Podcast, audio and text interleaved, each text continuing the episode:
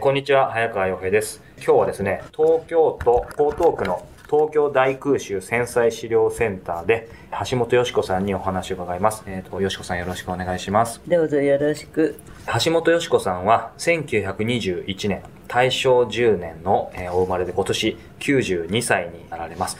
あのね、先ほど私何歳だと思うというふうに聞かれて、あの本当にななじゅうだいぐらいかなと思ったんですけども、でもそれでは戦争体験しているとなるとっていうことでね、伺ったらもうきゅうじゅうにさいということで本当にあの驚きなんですけども、今日本当にありがとうございます。どういたしまして。私がね、あのまあ今日この東京戦大空襲戦災資料センターという場所で取材させていただいているのもきっと意味があると思うんですけども、あの橋本佳子さん、佳子さんがこの戦災資料センターでこの戦争体験をあの語られてるというのをちょっと伺ったんですけども、いつぐらいからどのくらいの頻度でやってらっしゃるんですか？そうですね、正確にか考えたこともないし、えー、感じをしたこともないんですけれども、はい、まあ私の命のある限り、うん、話していかなければいけないんじゃないかなと思っております、はい、えだから意識ないですね、そんな、うん、知らぬ間にどんどん年月が経っていってしまったっていう感じですね、はい、当然きっかけがあってここでお話しされるようになったんですよね。でもそれにはもう何世紀も、まあ、私の半世紀以上も、えー、あの空襲の中にどっぷりとあって使って、はい、そして暮らして、うん、まあ暮らしの中で、はい、決して毎日忘れたことがなく、うん、暮らしてきましたね。振り返るとね、はい、やっぱり私の人生何だったんだろうっていう、うん、考えることがありますけれどね、うん、でもまあ知らぬ知らない間に導かれて、うん、この運動をずっと続けてこられたっていうのは、やっぱり亡くなった人がね、はい、忘れられては困るというような思いがあるんじゃないかなと、私この頃につくづくそれを思っておりますけれどね、うん、でやっぱりそれにはね、若い人への伝承、はい、伝えこれが一番大事だと思って、この頃は若い人顔を見ると空襲の話をするようになりましたけれどね、うんうん、とにかく東京の大空襲にじかんさんじゅっぷんでじゅうまんも亡くなってるんだという事実をね、はい、やっぱり知ってる人はうーんなかなかね、うん、あの確実に正しく伝わってはまだまだいませんしね、うん、日本はどこと戦争したのっていう質問がまだ若い人たちの中から出てきますのでね、はい、戦争は二度としてはいけないし、うん、東京大空襲なんてとんでもないことが起こるようなね、うんはい、世の中ではいけないんだっていうことを若い人にぜひともね、はい、これだけは私言い終えて、うん、あの世へ行きたいと思っておりますよね、まだまだ、はい、さっき始まる前にも私ももう東京というか横浜が長いんですけども、ね、あの恥ずかしながらやはりその、まあ、大空襲があったっていうのはもちろん知ってるんですけども、やっぱりそのすごいじゃあ具体的にどういうことがあってどのくらいの方が被害を受けたのかっていうのは恥ずかしながらきちんとは知らなかったんですけども、ね、改めてね調べるとそのよんじゅうごねんの、まあ、東京の空襲自体がひゃっかい以上あって、さんがつとおかの時には本当にそのさっきおっしゃったにじかんはんであの行方不明の方見るともう 10, じゅうまんにんですよね。その単独のその都市をねあの攻撃された空襲では世界最大 の, あの一番悲惨なっていうことも正直全く知らなかったので、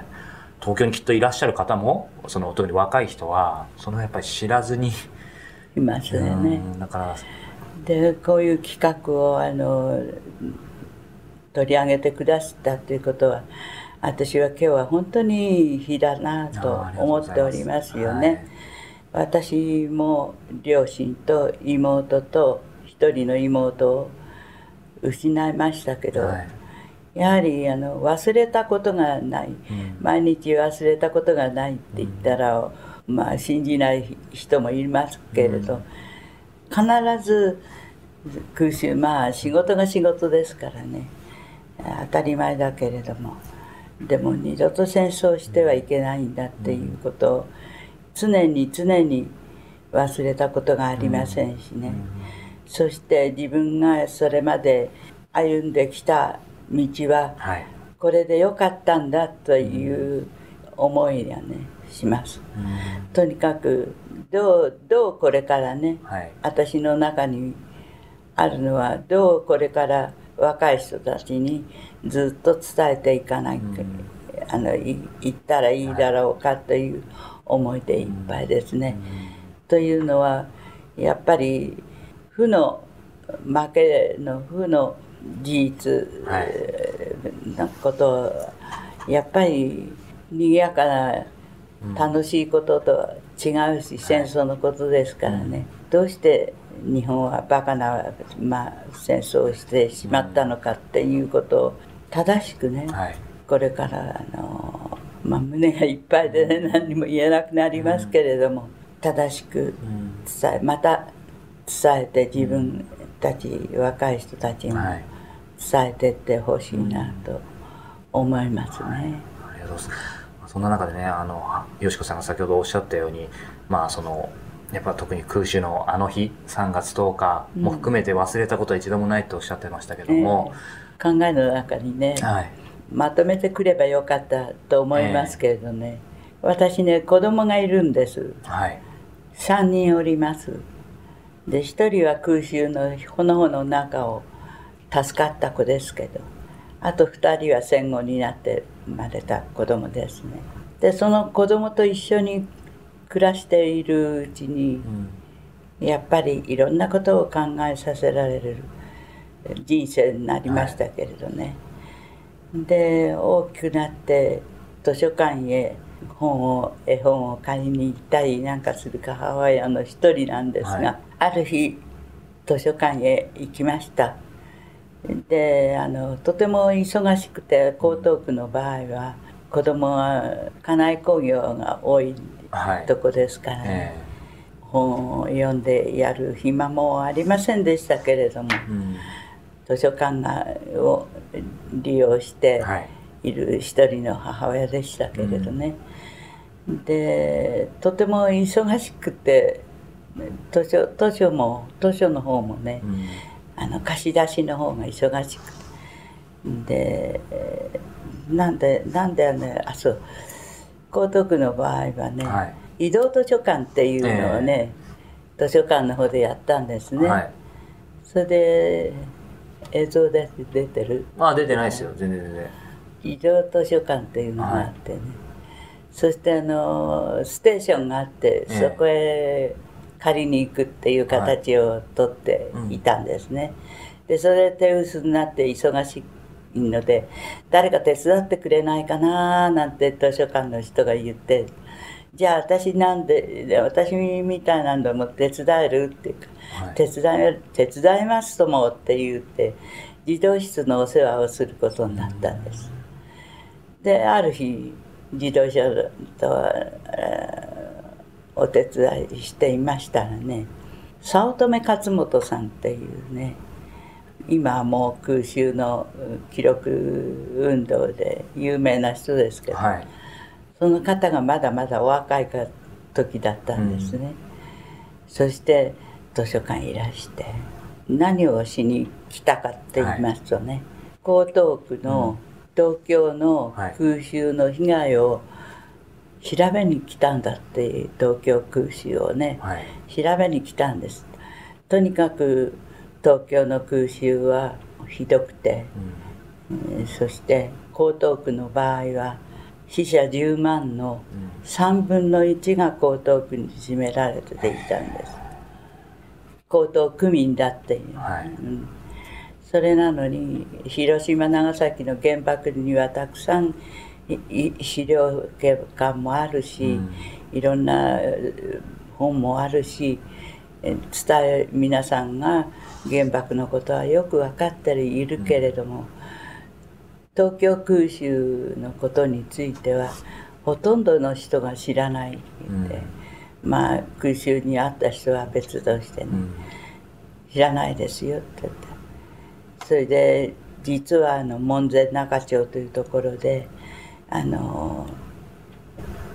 かつてそこが防空壕っていう今誰か防空壕だったところ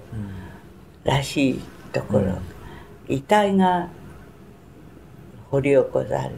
そこにあったんだけど、私はその空襲のお話をそこの、ね、あの遺族が出てきたところでお話を聞きに記録を残そうと思って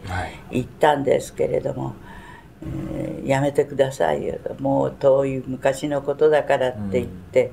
うん、遺族の人がね、はい、あのお話をしてくれなかったけど、うん、でもやっぱり僕はね、うん、空襲の記録を残さなきゃやっぱりまあ心が休まないっておっしゃって。えーでその記録橋本さん見てごらん、こんなにたくさん 本, 本があっても、うん、東京空襲の本はほとんどないでしょって、うん、本当になかったんですよ私が、うん、僕はね記録を残そうと思ってるっておっしゃってた。とにかくここであの話を空襲の体験者の話を聞かなきゃっておっしゃってたんだけれど、うん、いないんですよね、うん、話してくれる人がね。で私は自分はひどい目に遭ってるのはよく分かってましたけれども、人の前でね自分の空襲のことを話す勇気っていうのはなかなかなかったんですね。けれどもやっぱりこんな熱心にあの取り組んでくれる先生がいるんだから、私一生懸命話そうと思ったんです、うん、夏の暑い日でした。空襲の自分があった空襲のことをお話ししたら、涙ぐみながらノートを走らせて、はい、ペンを走らせていましたけど、うん、橋本さん記録を残す運動をしませんか一緒にっておっしゃられて、それで早乙女さんに傾倒して、うん、そして集め出したんですね。そして東京の当時美濃部都政だったんですが、都政の先生にお話を東京大空襲のお話をして、ぜひとも東京の空襲あの東京空襲のあの本を出したいからっていうことで。運動が始まったんです。そこが原点だったですね、うん、そうなんです。そして東京大空襲戦災史全ごかんっていうのが私の一人の主婦の願いですけれども、はい、それがあのできたのがそこに並んでます。ああこれですね、はい、ああそうか。それで東京の空襲のことが分かったわけですね、はいはい。そしてこれを原点にして各東京横浜でも空襲があって、うん、して横浜もひどい思いして同じような日本の主な都市は全て焼けてしまった、うん、たくさんの死者が出て忘れないで、うん、これはあの伝えていかなければいけないんじゃないか、うん、そこでできたのが東京大空襲戦災史なんだ、うん、今は横浜にももちろんあるし、各主な都市には必ず空襲の記録が残るような、少しまあ一人の主婦のやることがね、まあ小さなことしかできませんでしたけれども、いやいやそのことってで振り返ってみると、江東区にはやっぱり何一つ母子像一つないのが、江東区の区民のさんぶんのいちは亡くなって空襲で亡くなっているのにお地蔵さん一つないっていうのが実情だったんですね、うん、そ, そこで私は私たち主婦たちは母子像作りの運動を始めたんです、はい。とにかく大変なことだったんです、うんえー、なかなかあのスムーズにはいかなかったんですけれども、はい、頑張ってじゅうねんかかりましたけど、はい、そしてあのお地蔵作りの運動でやりました、うん、で気がつく気がつくと江東区の方々の運河の橋のいろんなところにね、はい、お地蔵さんがあったことに気がついて、うん、そしてそれをまとめて出版したりして、うん、そんなことをしながら取り組んでいったんですね、はいうんうんえー、そして残念ながらそういうことは や, やれたんですけれども、はい、資料館一つないっていうのが東京の様相でしたね、はい、で資料館を作ってくれといまだに運動してますけど、はい、東京空襲の資料館一つないのが現状ですね、うんうんまあ、で小さいながらもここは皆さんのあの寄付で寄付で建ったところですけどね、うん、おかげさまでここあの東京の空襲をまた若い人たちが、うん、だんだん高校生中学生層がね、はい、だんだんだんだんこう熱くなってきてるで空襲のことはやられたやられたっていう戦戦争の話ややられた日本は、うん、日本の国はねやられたんだってひどい原爆でやられたんだっていうことだけをね言っているのではなくて戦争っていうものは一体どういうものかっていうこと、うん、若い人たちが本当にあのそれをあの真面目に正しくそれをあの分かって、えー、くれ、くれるような、うん、そして、えー、絨毯爆撃だっていうあのことを日本のね、えー、絨毯爆撃っていうのもあの重慶で日本が一番初めにやったことなんだっていうようなこと、うん、被害者と加害者をしっかりとあのやっぱりね教えなきゃいけないんじゃないかと思いますよね。そのそね片方だけじゃなくてですよね、うん、それで平和っていうことをねいかなきゃならないし、うんうん、その 原, 原因っていうのか戦争の原因はあの貧困だけじゃなくていろんな要素が戦争には あ, のあるんだっていうことも全てそう、そういう思う、思わなきゃ、うん、やっぱりまず子どもたちの情操的なものが、うん、受け取る情操的なものが育ってなければ、うん、いくら戦争の話したって、ね、いくらどこやったってやっぱり、ま、まずいはね、うん、できないし。情操的っていうと例えばもうちょっと具体的にどういうところを感じますか？例えばいじめのない相手の立場を考えてあげるとか労働するのが美しいんだっていうことだとか日本にいっぱいいろんなたくさんいいものがいっぱいあるはずなのそれをあの醸し出してね、うん、いかなきゃいけないんじゃないかと思うんですね、うん、まず優しいこ心人を愛することが一番ね、はい、考えていかなければいけないんじゃないかと、うん、子どもたちにも、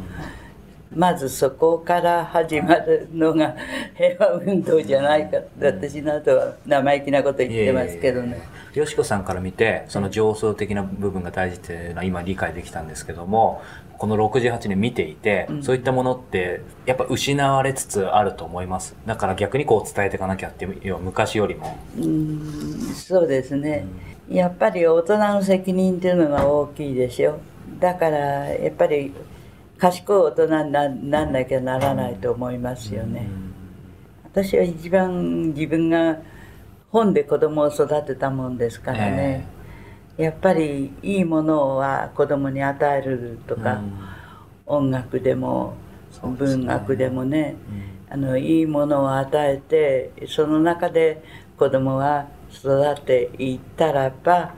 私はいいと思うんですよね。これが私のうちの家族なんです。ああ、はいはい。えー、よしこさんはここにいます。はい、にじゅうよんさいでした。若い。若いですよね。えー、これが、えー、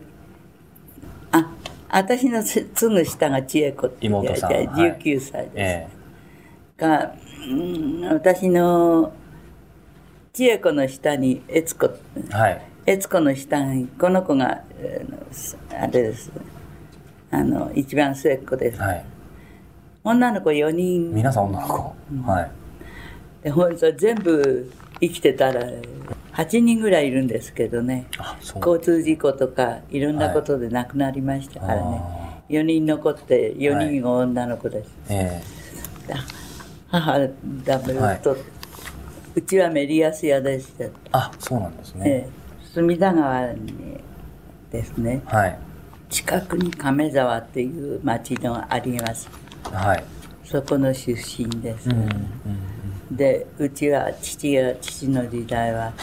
のメリヤス工場を経営してたんですけれども、はい、であの戦争でもって企業合同をさせられて、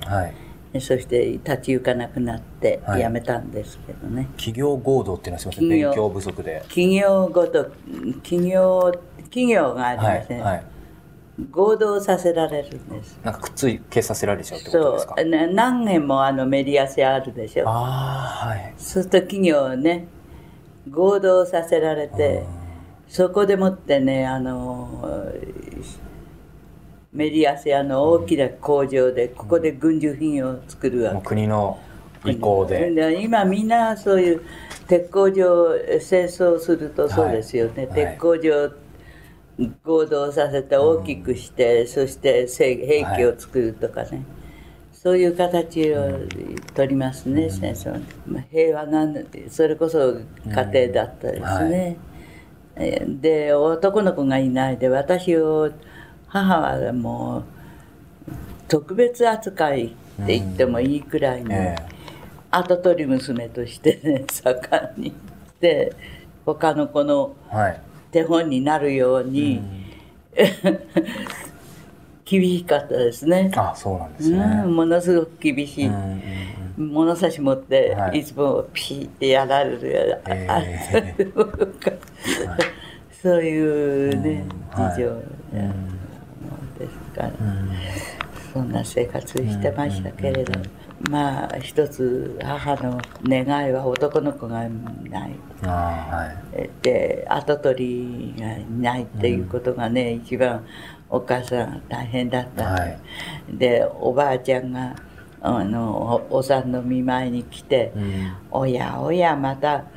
男の子かいって男の子じゃないね女の子だよ、うん、っていうね、えーえー、言ってね、うんうんうん、女を軽蔑するようなね教育を、うん、その当時はね、うん、良妻賢母のね、うん、教育でしたからね、はい、そんなような教育の仕方され、うん、されましたけれども、うん、とにかく相当私は活発な人間だったもんですからね、えー、それだから何かに反発するんですね、うん、矛盾があるの。そうでしょう、うん、のびのびと生きたいのにね、あの時代は、はい、いとこの人と手をつないで、ね、でも有名になっちゃう町を有名にするんですからね、そういう面もありましたしね、うんうん、男女関係もそうだし、うん、それに相手の人もいろいろあってね、はい、お嫁さんに活発なところを嫁さんになんて、うん、あのお婿さんになんて誰が食うもんだったかっていうようなね、うん、風潮だったんですけどね、はい、この時はもうご結婚されてたんですか。結婚したのはねにじゅういちの時でしたね。あ、はい、で南支派遣軍っていってベトナムの方ですね、はい、ベトナムの方に兵隊に行っていて、あの夫になる人はね帰ってきて、そして結婚したんですよね、うん、そして三月だったら召集になって、また兵隊に出て、だから元気で帰りましたけどね、運がよく。はいはい、でもあの落ち着く暇もないし、うん、なかなか結婚も大変な時代でしたね。うんうん、そのご主人になる方と、まあ、前もご主人ですけど、その、えーと、結婚する前には、例えば当時っていうのは ど, どういう経緯ですか？それこそ恋愛結婚とか。恋愛してる暇がないんです。ですよね。お見合いとも違う。お見合いとも違うし、はい、いろいろお友達へ聞いてみると、お見合いとか、それから兵隊に行くからね、うん、結婚させてやりたいという親心の人もありますしね、はい、それからだからいろいろありますよね、はい、男の人も気の毒ですよね、うん、これがあの夫です。ああ、そうなんですね。兵隊え戦場から、はい、この時、えーと、お, お名前はご主人ははい、文に作るって書いて文作っていうんです、はい。あ、文作さん、うん、当時やっぱりにじゅうだいぜんはん？いいえ、若く見えますけど、ね、はい、さんじゅういじょうです、ね。あ、本当ですか。えー、全然全然っていう言い方がいいかわかんないですけど、でもそうです、はい。あ、じゃあよしこさんより上、年は。そうです、ね、ここのつ上です。あ、そうなんですね。だから子供扱いですよ、本当に。女のこの女の人の方が混ぜてましたけどね、えー、まあそれは今の世の中でも一緒だと思いますけど、うん、でもいつまでも兵役っていうのがついてますからね、うんうん、そうですね。戻られてさんかげつ行ってまた行っちゃったわけですよね、うん、そ, それで帰ってきていろんな話を、戦場とか兵隊とか、えー、いろんな話をしてくれましたけど、はい、やっぱり軍隊っていうもののね、うん、恐ろしさ、うん、ありますよ、うん、だからしみそういうあの戦争になったら若い人はどうなるのかっていうことぐらいやっぱり知っとくといいかと思いますよね、うんうん、なってからじゃ遅いですからね、うん、どこまでも、はい。うちの夫の場合はもうほとんど青春時代は、うん、現役でもって二十歳の時はでしょ、うん、そっとあとはもう兵役人でしょ、はい、うん、だからほとんどね、うん、戦争ですよね、はい、うん、一番ね、せ青春というか青年時代の時ですよね。若いね、はい、その人たちがみんなお国のためだっていうことで、うん、えー、みんな戦死しますもんね、はい、うん、特攻なんていうのはもうあそこは知覧へ行くと私涙がこぼれて、あそこはとても入れませんよね、うんうん、ここで。そうか、じゃあそのしょうにじゅうねんの頃はそれで文作さんはそこ 18,、はい、じゅうはちになると、はい、軍需工場へ行かなきゃいけない。女の人はほとんどね、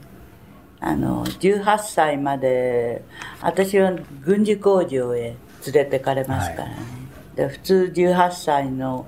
女性は、うん、お店でもって使えないんで、使用に使えない、あ、はい、どういうふうにあの人間をね兵役に、私もよく言え、言えないけれども、とにかくじゅうはっさい以上の人は普通のうちはつ、うん、何かに使用人として使えないんです、はい、うん、そういうあの、えー、法律があってね、うん、で指導、指導書っていうものを通して、はい、そうしてあの軍需工場ならば OK だけど、はい、うん、普通一般の仕事にはつかね、つけない、うん、品物は全部、うん、統制で、だって赤ちゃんのお乳を、うん、私足らなくて行くとそのミルクの一缶を買うのに大変だったんですよ、はい、大変だった、うん、であのまず病院へ行って、はい、このお母さんはお乳が出ませんっていう証明をもらわなきゃな、へえ、まずそこから、うん、それから今度隣組の組長さんの班がそれから区役所の班がもちろん行って、はい、ちゃんと見てもらって、はい、先生に見てもらって、うん、そして一缶のミルクを手に入れるんですよね、はい、そういう思いして子供は育て、うん、さっきも言いましたこの、この子供を見てる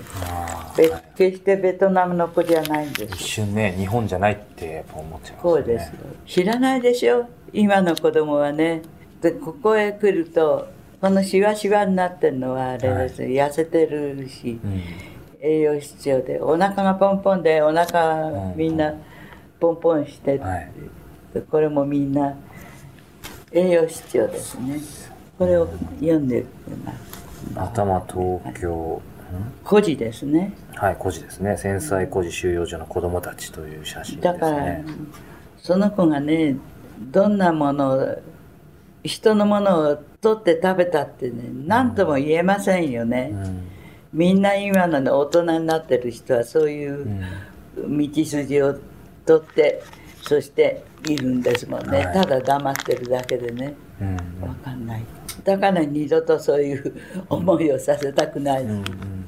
うん、だからもっと戦争のことを正しく、はい、その当時のことをね、はい、知らせなきゃなんないし、はい、大人はねもっと子供にきちんと教えなきゃいけないと思いますね。うんうんうん、本当、まあ、私も反省なんですけど、やっぱ今子供もいるんですけど、うん、やっぱり無関心が一番まずいけなくて。でも明るく育てなきゃいけないですよね。ねえー、だから私この間も言ったように何歳ぐらいから先生に聞くんですよ、うんはい、何歳ぐらいから空襲のね、うん、お話とそれから、うん、まああのなんていうのかなこういう写真をね、はい、見せたらいいですかって、うん、私私はもうね小さい時はね徹底的にこう苦しいもの嫌なものは、えー排除して教えてきた、はいうん、来ましたからね、はいうん、いくつぐらいからしっかりと教えることになると思いますけどね、うん、今ここへ来る子どもたちに、うん、もうあの大きいから、うん、大きいっていうろくねん生ぐらいになればね、はい、もう 理, 理解しますからね、うん、あのお話ししますけどね、はいうん、小さい子にはかわいそうな話しないんです、はいでそうして子供にあの一缶のねミルクだけならいいんだけど国粉、はい、国粉っていう、はい、国って穀物の国に、はい、粉は粉です。ああ穀物の粉、うん、国粉国粉っていうんです、はい、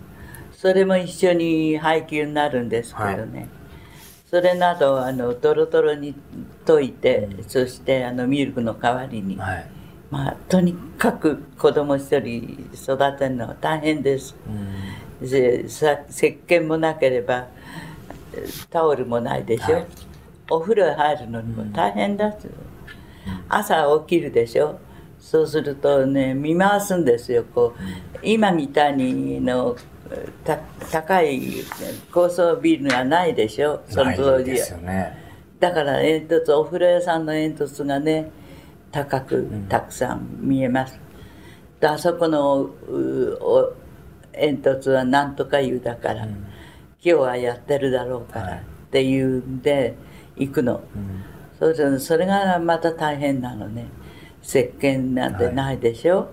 だけどもあり一生懸命子供のために闇っていうね値段にばいもさんばいも高く作るな、うん、闇のですよはい、それをとそれから大きなあの風呂敷、はい、風呂敷それに自分の抜いたものを全部、うん、そしてくくるんですね、うん、なぜかっていうとねヒラミとノミがいるのよそれでお風呂入ったらのんびりするだろうととんでもないんですよね、うん、石鹸とそれからみんなそういったようなものがね、はい、なくなっちゃうのなくなっちゃう取られちゃうのよだからね、お風呂入っててこうやって、まま、いるでしょ、うん、自分の品物からいつも目がね離せない。それは落ち着いて入れないですね、うん、そんなね、そういうさの庶民の生活っていうのはそうだったのよね。それでも国のためだから、うん、負けたら大変だっていうこと、はい、当時やっぱりもう毎日空襲東京ひゃっかい以上あったっておっしゃってたじゃないですか。その時ってその、まあ、よしこさんとか ご, ご家族とかっていうのは何て言うんでしょう、その中にいても毎日例えば明日自分たちがどうなるか分かんないみたいな死と隣り合わせみたいなやっぱり感じでしたか。深刻に考えないんですよね、うん、はい、割合に。でもみんなねそうなの、うん、みんなそうだからしょうがないのよっていう感じね。あ、はい、あの戦争慣れしてないんですよ。で、あの天皇制っていうのはすごいなと思いますね。すごい、うん、新聞であの何か油物なんかやった時に拭くでしょ、はい、天皇の顔のあるところは別にしておくとか、はい、そこはまた別にああの焼くとか、そ, そこまで、そうですね、うん、実際と天皇がと例えば車とか歩いてきた時顔は見ちゃいけないとかってね。そうそうだから天皇制っていうのはねやっぱり大変だったですね、うんうん、なんかねいまだにもう少しいろんなことを知ったらいい、はい、自分でももっと勉強、うん、浸らなかったなってつくづく思いますね。だからこれから先ね、うん、はい、若い人たちが生きるように戦争なんてどう思うのか、うん、反対に私たち聞きたいくらい、うん、戦争で兵隊に行くとどう思うのか、自分の人生っていうのはどう考えるのか、はい、国とは何なのか、そうですね、はい、もう考えることがね山のようにあると思うのよ。いや本当思います、うん、でなってからだからこれから大変だと思います、うん、私が無一文になって、はい、戦争の焼け野原に立って何を考えたかって、うん、私の国って一体何なんだろうか、うん、それが一番初めに考えられた私のこと、うん、ことだったですね、うん、なかなか答えって出ないかもしれないですけど、うん、その時ってどう自分で自分に問うた時になんかとにかく生きなきゃっていうことですよね、うん、だから生き残ったっていうことの嬉しさ、はい、命、命の大切さ、うん、だから私の場合は妹たちを残して両親が死んでしまった、はい、だからその子をどういうふうに妹をどういうふうにする、するのか、とにかくすごい何でも食べましたよ。ザリガニなど毎日食べてる、茹でてね、はい、赤くなってね、それをそれで干しとくとねイタチが来てイタチが食べるんですよ。イタチがいたんですね、うん、で食べるものをねもうものすごくあのあれですよ、ね、何でも食べましたね、うん、タニシだとかね、それから、うん、イナゴもバッタも食べたし、うん、もうありとあらゆるものをね、うん、食べましたね、うん、い生きるっていうことはね、はい、すごいその食べ物がある程度まあ、普通のものっていうのも変ですけど食べるようになってきたのっていうのはその戦後どのくらい経ってからでした？戦後だいぶ経ってからですよね。戦後も食糧難でしたからね、うん、とにかくよく食べあの食べ物、はい、ユリの根っこまで食べて今高級料理屋のああになるってくらい、ね、はい、だけど山ユリの根っこだとかね、うん、それがやっぱり農村育ちの夫が生きるあれをありましたね、はい、うん、あ、はご主人は、新潟県の人間、はい、県新潟県で、はい、あの生まれ育ってるから、ねね、だから本当に農家のことを知ってるから、えー、で雑草も知ってるし、うん、キノコも知ってるし、はい、だからすごい自然、うん、自然の勉強になって。あ、そうですよね、うん、ご主人はいつ頃そのも戻られてたんですか？まさに終戦のタイミングで、えー、あの戦争終戦になってから、はい、それから間もなくですね帰ってきました。帰ってきてももう本当に商売もできませんし、パッキングの仕事ですけどね、はい、うん、できませんし、はい、闇をやるし、話をいろいろ聞くし、はい、うん、妹は病気になるし、その病気はなんかあの栄養失調とかそういうでね、はい、なかなか。とにかくよく生きてきたって感じで、本当私だからみんなに言われるのよ、えー、すごいねって生命力が、うん、でも本当しっかりと生きていくことを子供に教えなきゃダメね、はい、うん、ね、今吉子さんの話聞いてるとその、ね、生きていくとか生きるって僕も使いますけど、うん、全然説得力が、しみじが説得力ないでしょ。いや、あの違いますね。つまりあの僕が生きるっていうのと今の吉子さんが吉子さんの体験から生き、生きるのが大事っていうのはやっぱり重みが違うなっていうのを、うん、あ、すごい、ね、とにかくすごい私きゅうじゅういくつまで生きてきた、はい、えー生きてきたのは事実、うんうん、だから橋本さんどうしてそんなに若々しく生きて、生きてられるのってお友達が聞くんですけどね、はい、でもやっぱり気力っていうのかな、うんうん、生きようっていうことはやっぱり大事なこと、うんうん、簡単に私子供によく言うのは地球が始まって以来ね、はい、命っていうのはさ自分の命っての考えたことあるって子供に言うのよ、はい、うん、ないなって言うけど、うん、だって本当につながってるんですよ、うん、こんな不思議なことないですもんね。いや本当そうですね、うん、なんかよくねそういう生まれたのは奇跡だとか言われて、うん、僕も正直ピンときてなかったんですけど、うん、今回この戦争のこういうの初めてお話伺っていくと、うん、やっぱり そ, そこで生きてきた方たちがいて、うん、だから生まれてるわけで、そうそうそうそう、本当にそれはやっと意味が分かって、はい、だから子供たちにあの話すると今私は鶴を折ってるの。鶴、はい、うん、鶴ここにある紙の鶴ね。あ、あります。いいですかこれ。やっぱり 平, 平和っていうことがあるんですかね。これはあの普通のね、はい、鶴だとねあの何でもない鶴でしょ、はい、だけど私のね鶴はね羽ばたくんだよって子供に言うの。ここへ来るとねみんな、はい、すごいすごい。だからね、はい、羽ばたくんだ、は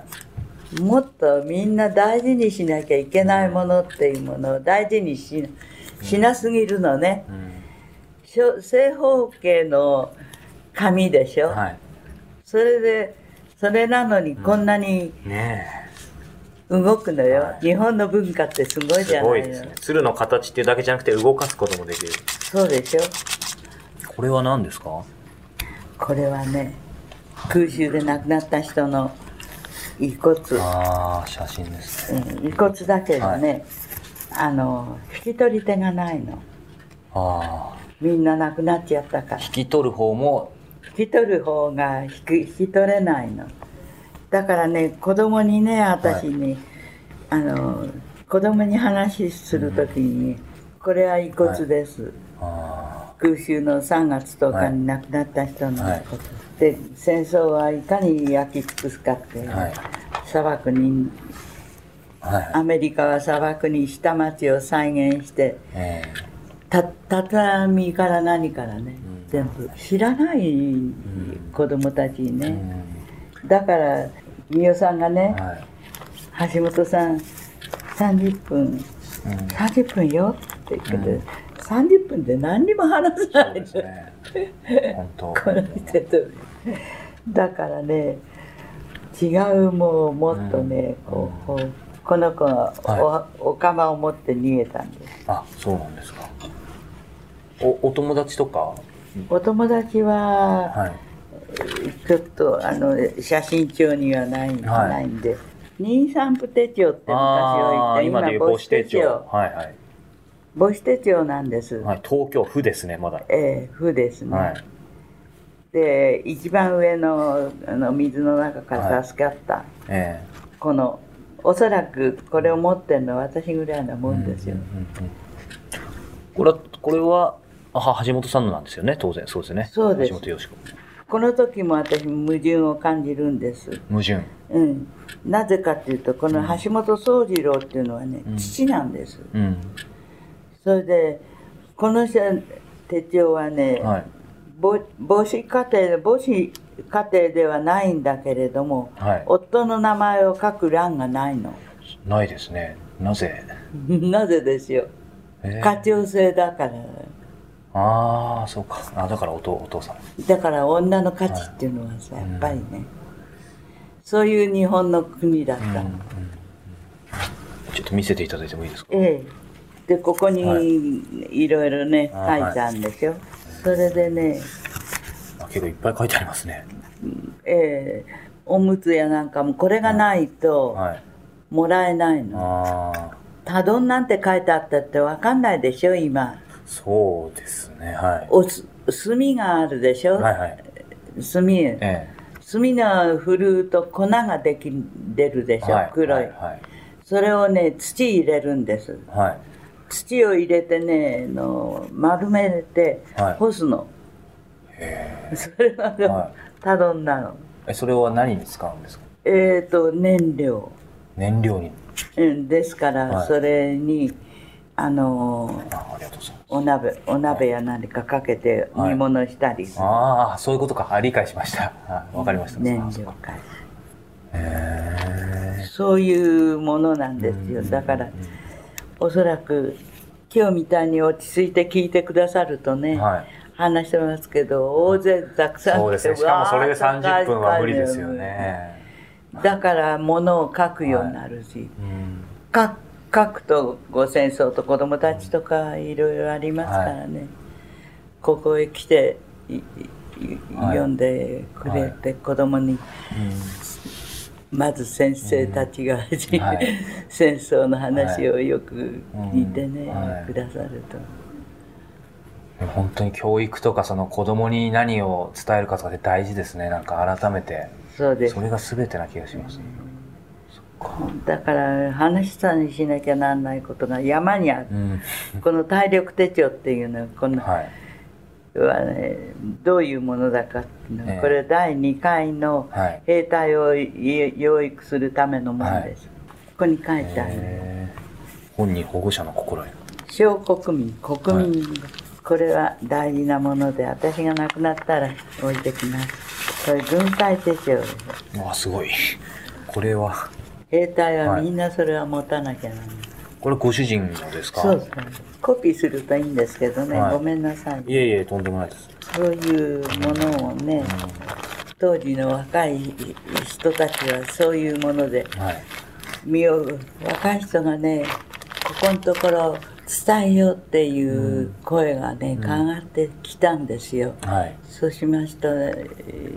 なかなかねあのもうね、私などはもうじきあの世行くけれど、まだまだ若い人たちはね、これからの若い子たちが戦争になるとね、やれないです。すみません、いってん伺いたいんですけど、そのひゃくごかいかひゃくろっかい東京空襲があったじゃないですか。やっぱりそのさんがつとおかの時は明らかにその夜中の時からもう他の今までの空襲とは違うっていう感じだったんですか。いいえ、あのね、それまでにね、うん、あの年中飛行機が来てたの、はい、毎日のようにね。それであのアメリカはね構想を練ってるわけ、うん、練ってさっきみたいにね、なんていうのかしら、えー、飛行機が、はい、どんな爆弾がいいかとかね、うん、とにかく戦力でもテレビでもね、はい、よくご覧になるだろうと思う。戦力やなんかだとね、うん、どう何を考えたのかしら。私みたいなね、はい、おばちゃんがね、考えるのと違うでしょ、うん、国を背負っている人が戦争になった、はい、なんででしょうね、いま、うん、だにどうしてかしらと思いますよ、うんうん、でなるほどな、戦争っていうのはそういうもんだと思ったの、うん、本当に大きな網をかけて人をね、人の命をなんと心得たんだろうと思いますよね。私の夫のお母さんなどは毎日毎日あのあれですね、お膳を作ってさ、はい、息子の分院長給やってますもんね、うんうん、あのお母さんがね、うん、と思って息子が元気だったらいいけれども、うんうん、あのはちがつじゅうごにちの天皇陛下の玉音放送は聞かれました、えー、どこで？疎開先で。疎開先はどこですか？にあの千葉県です、はい、千葉県の私のうちを話するとねあれだ、一軒買ってね、うちを買えて、はい、まあ少しはお金があった、うん、一軒買ってそこでね、疎開し、疎開して東京からそこへ移っていこうと思ったの。ああ、そうなんですね。そうしたらあの空襲にあって、あー、はい、あの東京のあのうちはみんな焼けちゃった、うん、そしてあの田舎のその疎開しようと思ったうちには人が入ってた、先生が。そこにね、捜査っていう捜査軍ってありますけどね、はい、捜査軍の捜査高校の先生が入ってて、はい、そしてあの、えー、出てくれない。でもろくじょういちまんをね、うん、あのだ出てもらってるように交渉して、はい、うん、そして出てもらって、うん、そこへ住むようになって、はい、そしてある日その、えー玉音放送があるから、天皇の放送があるから、はい、集まってくれというので、うん、集まって、はい、男の人はねさすがね、うん、涙ぐんでの拳で泣いてましたよね、はい、だけどね、うん、私私ね嬉しかったの、うん、ものすごく嬉しかったの、戦争が終わるってことが。それでもうみんな泣いてんのに私だけゲラゲラ笑えないから、か隠れていましたけどね、うんうん、あの本当によかったなと思ったの、うん、それまでねとにかく中国の戦争っていうのを夫は見てきたでしょ、はい、ああそうかそうですね、だから戦争に負けるってことはどういうことかっていうのはよく知ってんですよ、うん、はい、それこそ今の南京虐殺じゃないけれどもひどい目に遭うんですよ、ひどい目、うん、お腹を銃剣で刺されたりね、はい、もうありとあらゆる地獄を見てきた、はい、で戦争っていうのはそういうんですよね、うん、ありとあらゆる地獄を見てきた、うん、だから日本はあのしそこからちょうど白石っていうところが敵前上陸っていうか、敵前上陸って上陸するんですけどね、はい、そこから米兵が入ってくるってわけですよね、うんうん、それだから夫はねそういうことを見てるわけで、そうですね、日本、はい、日本軍がやった、そこへもうあの、うん、ひどい妊婦は刺されてるしね、戦争の後っていうのは大変なもんだ、うん、事実はね、うん、だから日本もやられると思ったの、うん、だから髪の毛も短くしてね、そしてそういうことを言って、うん、ボロまとってね、はい、そしてこの国道をまっすぐ、うん、新潟県の方へね、はい、自転車に荷物を積んで、うん、行きなさいって言われたんですよ。ああ、そうなんですね。男はね、えー、みんなあのここで戦わなきゃならないだろうから、うんうん、決心したんですよね、うん、夫は、うん、それその矢先に、うん、あの玉砕、えー、あのじゃないですか、終戦玉音放送、はい、だから私が嬉しくて嬉しくて、もう本当に覚えてます今でも。